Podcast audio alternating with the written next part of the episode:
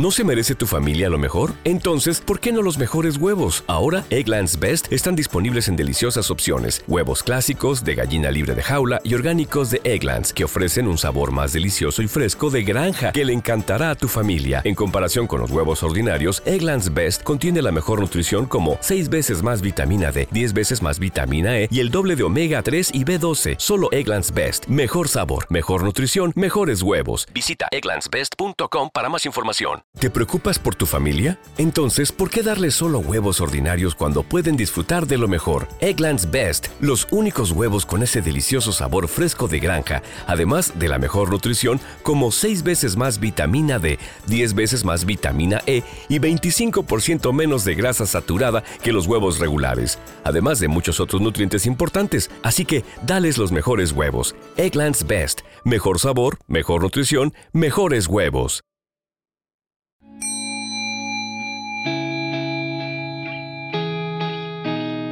Para entrar en tu mente no existe una llave maestra.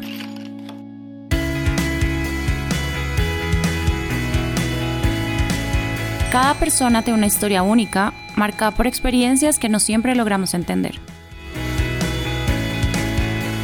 Soy Juliana Acosta, psicóloga, experta en terapia MDR. Quiero acompañarte en este viaje en el que juntos aprenderemos a sanar y soñar. Bienvenidos.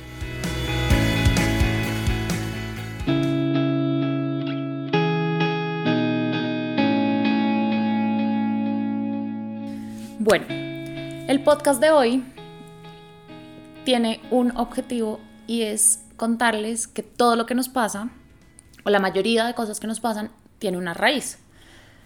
Iré desarrollando la idea, pero el objetivo final es contarles que si entendemos la raíz, podemos sanarlo, superarlo, mejorarlo.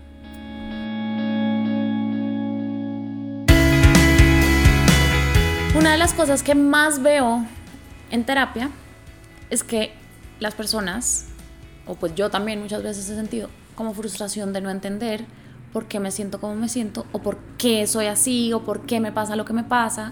Es como que nos damos cuenta de muchas cosas que no queremos ser, o muchas formas que no, en las que no queremos actuar, e igual lo hacemos. O defectos que uno dice que yo soy súper perfeccionista, soy muy complaciente, soy la salvadora todos estos roles que vamos adquiriendo en la vida tienen una explicación y eso es lo que les quiero contar hoy.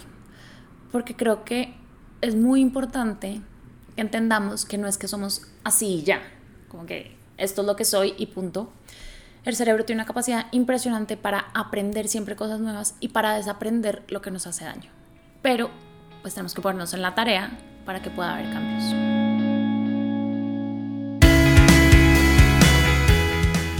Volvemos al tema de la infancia. Yo sé que muchas veces voy a infancia, pero es que es un, momento como crucial en la vida de, los seres humanos. Y cuando somos pequeños es donde vamos entendiendo absolutamente todo de la vida, de nosotros, de las relaciones, del mundo, por medio de los ojos de nuestros papás. Si tuvimos unos papás o unos cuidadores que nos querían, que nos demostraban que merecíamos cosas, lo más probable es que nos sintamos merecedores, que nos sintamos queridos por los demás, que nos queramos a nosotros mismos. Si por el contrario nuestros papás o cuidadores fueron, por las razones que fuera, nos despreciaron, nos humillaron, nos hicieron entender que era un esfuerzo estar con nosotros, lo más probable es que a lo largo de la vida eso tenga unas consecuencias y seamos personas que nos cueste pedir, que nos cueste entender que los demás quieran estar con nosotros. Y esto es por dar solo algunos ejemplos de cómo hay aprendizajes que no son explícitos, ¿cierto? No es que se sienten con nosotros y un cuaderno de decir, mira, esto es así por esto y esto y esto, sino por la forma en la que se relacionan con nosotros y por cómo es el sistema familiar en el que vivimos, vamos a ir como adoptando unos u otros roles, porque finalmente el objetivo que tenemos y el objetivo que tiene nuestro cerebro es encajar, ser visto, pertenecer, y esto muchas veces pues tiene unas consecuencias que pueden ser bastante caras a nivel emocional.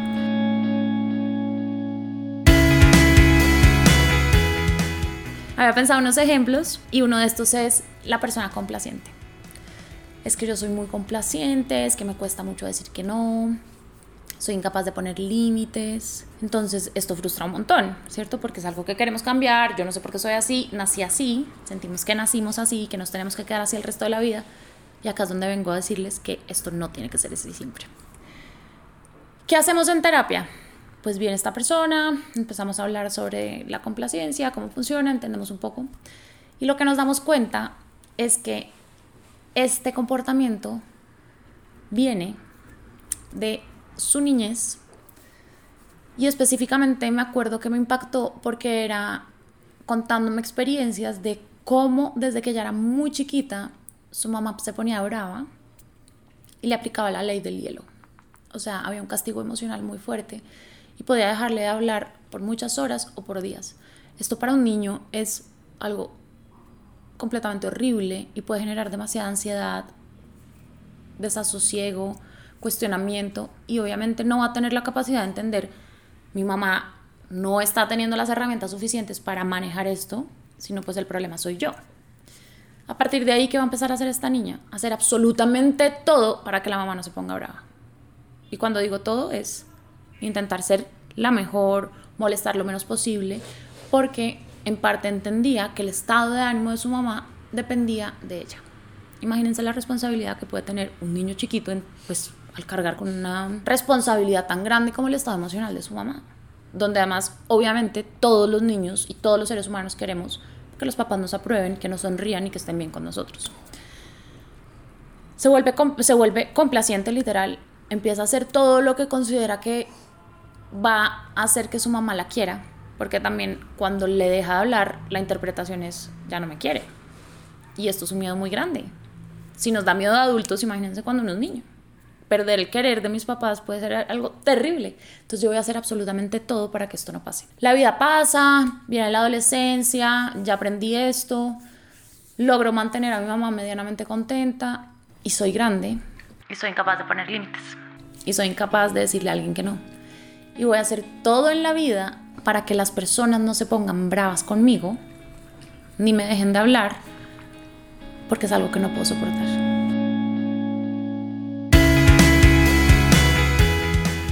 Entonces fíjense, como de pronto cuando uno piensa soy complaciente, es como que no entiendo por qué soy así.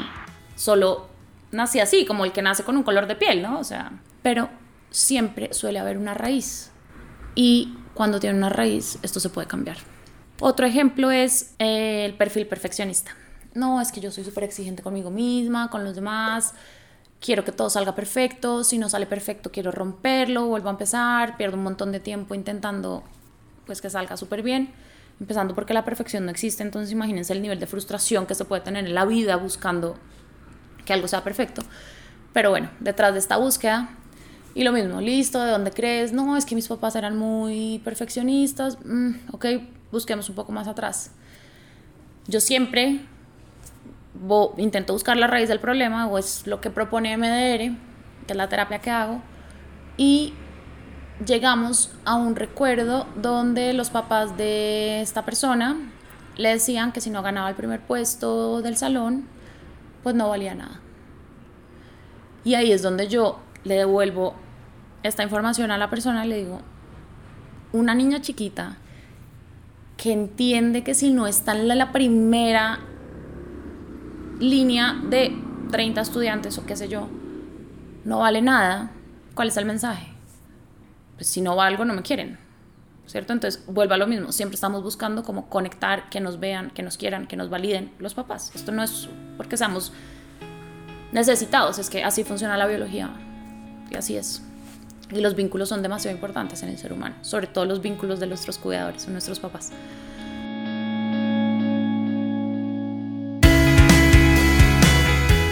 si no, por, o sea, ¿cuántas cosas no influyen en que a uno le vaya bien en un examen o en un año al colegio? Muchísimas.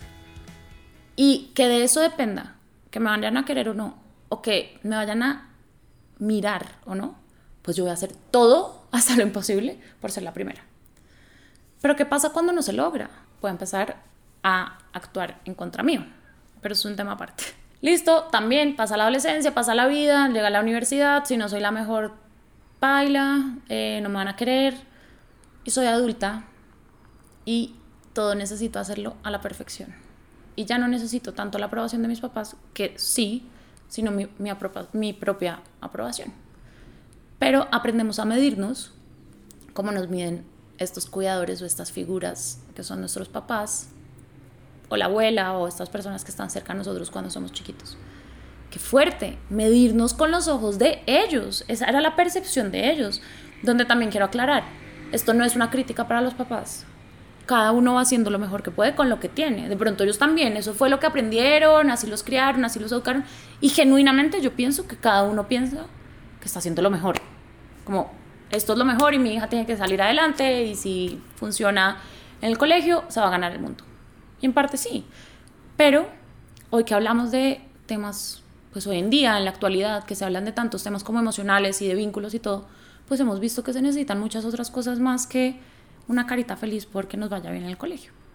Entonces de ahí viene el ser perfeccionista, por ejemplo, en este caso. Y esto trae muchas consecuencias porque es no aceptar el error. ¿Cuántas veces uno se equivoca en la vida? infinitas. Solo en un día cometemos todo tipo de errores. Pero si me doy palo por eso, pues imagínense, se vuelve un martirio vivir. Y no es que yo sea así, es que aprendí que para ser vista, para ser querida, para ser todo, pues necesitaba ser la mejor. Y si no lo logro, me estoy fallando.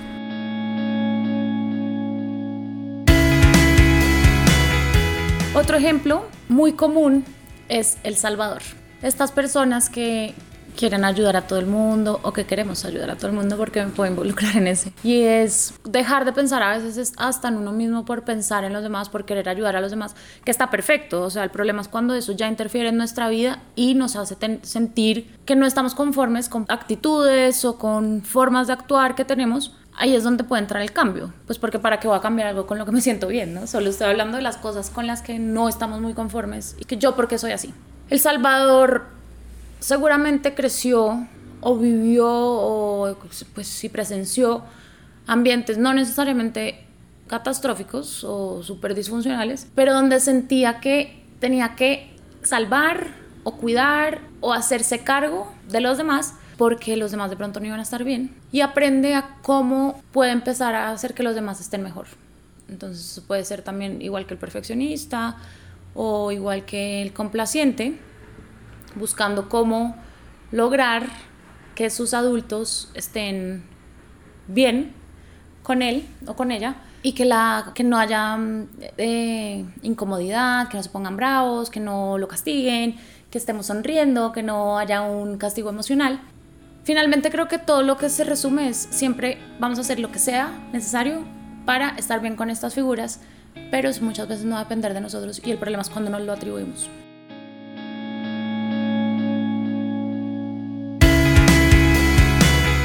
Otro problema que va de la mano de todo esto es que cuando no nos gusta como somos, o cuando nos reflexionamos y decimos es que yo no debería ser tan complaciente o no debería ser tan esto, nos damos muy duro.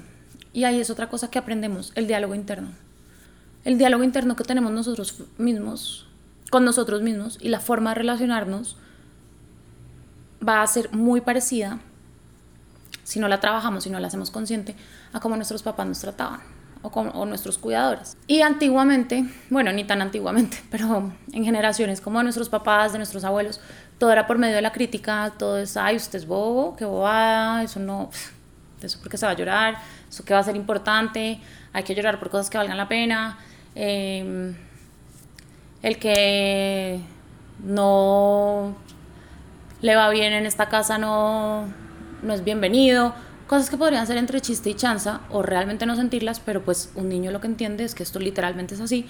Y el día de mañana pues vamos a acordarnos de cómo era que ellos nos calmaban y si nunca encontramos esa información pues lo que vamos a hacer es repetir esas palabras como eso es una bobada o lo que yo estoy diciendo no es relevante. Y el diálogo interno es parte fundamental en el bienestar o en el malestar y en la salud mental. Si yo me estoy sintiendo mal y además vengo a darme palo, es que yo no debía haber hecho esto, es que siempre me va a pasar lo mismo, es que con esta cara, ¿quién se va a fijar en mí? Y muchas veces los papás le dicen eso a sus hijos y esto es lo que nos queda grabado por siempre. Entonces, vuelvo con el diálogo interno. El diálogo interno también viene de lo que aprendimos, viene de lo que vimos. Igual que estas características de la personalidad. Y por eso es que es tan importante lograr entender cuál es la raíz. Me imagino que muchas veces están pensando, ¿cómo llego a entender cuál es la raíz de mi problema? Si tal vez no me acuerdo, que me trataran mal o que hubiera situaciones difíciles donde me haya tocado hacer esto. Y creo que vale la pena preguntarse, ¿cuándo fue la primera vez que yo tuve la necesidad de ser salvador? ¿Cuándo fue la primera vez que yo tuve la necesidad de ser complaciente? Y esto nos puede dar algunas pistas. Eso no quiere decir que inmediatamente vayamos a llegar a la raíz del problema, pero vamos a empezar a acercarnos a ese terreno, lo cual es muy importante porque no cambiamos lo que no entendemos. Y parte fundamental en toda la construcción de las personas que queremos ser y de la salud mental y de sanar y todos estos temas que hemos hablado es de los traumas también es entender para poder cambiar. Si yo no entiendo que el ser perfeccionista no necesariamente tiene que morirse conmigo y que tal vez podría dejar de serlo, digo, Ok, entonces ¿por qué soy así? y cuando entiendo por qué soy así, digo, ah, o sea, eso se puede trabajar. No necesariamente tengo que morirme siendo perfeccionista. Ni tengo que morirme sufriendo como sufro por ser así. Entonces, es fundamental en la vida entender por qué somos así, por qué sentimos lo que sentimos, por qué actuamos como actuamos, para poderlo cambiar.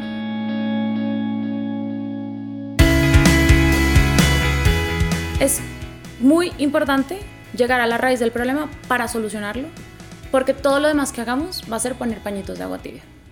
Bueno, entonces imagínate que estás con, con tus amigas y vas a dejar de ser complaciente. ¿Eso cómo se hace? Eso no sirve que le digan a uno, respira profundo, escribe una carta, despídete de la complacencia, eh, piensa que tú puedes. Eso es un tema que ya fue aprendido. Es como cuando uno le enseñan a hablar español, eso no significa que uno se pueda volver bilingüe. Pero tengo que aprender a hablar el otro idioma. Y tengo que entender que hay otros idiomas. Entonces no son procesos tan fáciles como cuando estés en esa situación, actúa diferente, porque eso nos va a frustrar más. Si no entendemos la raíz, va a ser muy difícil cambiarla. Y claro, también ahí es donde, desde el punto de vista que yo tengo como terapeuta, pienso que terapias como MDR ayudan a que podamos procesar esas experiencias que nos hicieron volvernos como somos.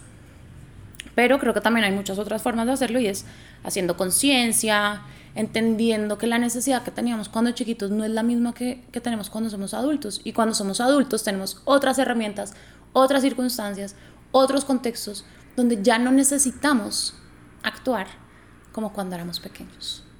Porque ya la valía nuestra no depende de cómo los demás nos vean necesariamente. Sí influye, pero no depende. Cuando somos pequeños sí. No somos culpables de lo que nos ha pasado, pero sí somos responsables de hacer algo para cambiarlo. Sobre todo cuando se trata de nosotros. Entonces, que mi papá o mi mamá nos hayan, pues, a mí o a mis hermanos, nos hayan criado, educado, mostrado, tratado de X o Y manera, ya fue. Vuelvo a repetir, pienso y me quiero quedar con que hicieron lo mejor que podían, con las herramientas que podían, pero si eso me causó daño, ya es responsabilidad mía. Yo no puedo toda la vida decir, es que como mis papás fueron así, como mi abuela me pegaba o como no sé qué, ya fue. Y eso no significa que me tenga que doler menos, porque no tiene nada que ver con cuánto dolor pueda tener por esas circunstancias. Pero ahora sí es responsabilidad mía como adulto cambiar eso que pasó para poder ser la persona que quiero ser.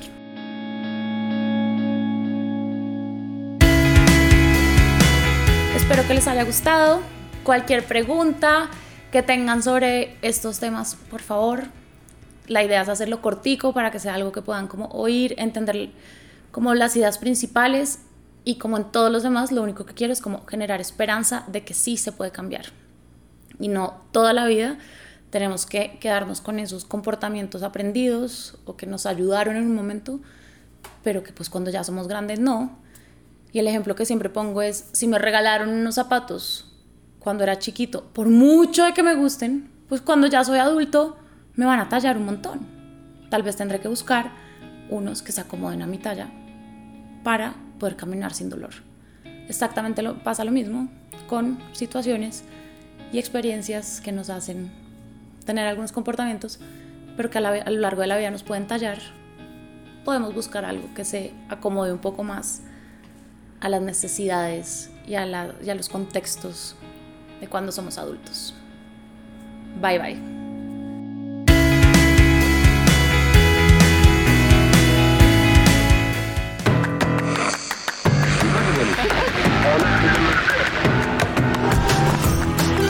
Sanar y Soñar es un podcast dirigido por Juliana Acosta, producido por Medianoche Media. Nos encuentras en Instagram como arroba medianoche media. ¿Te preocupas por tu familia? Entonces, ¿por qué darles solo huevos ordinarios cuando pueden disfrutar de lo mejor? Eggland's Best, los únicos huevos con ese delicioso sabor fresco de granja, además de la mejor nutrición, como 6 veces más vitamina D, 10 veces más vitamina E y 25% menos de grasa saturada que los huevos regulares, además de muchos otros nutrientes importantes. Así que, dales los mejores huevos. Eggland's Best, mejor sabor, mejor nutrición, mejores huevos.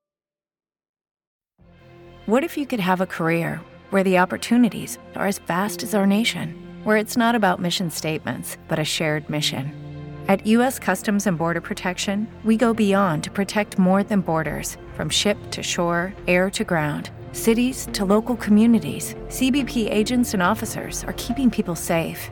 Join U.S. Customs and Border Protection and go beyond for something far greater than yourself. Learn more at cbp.gov/careers.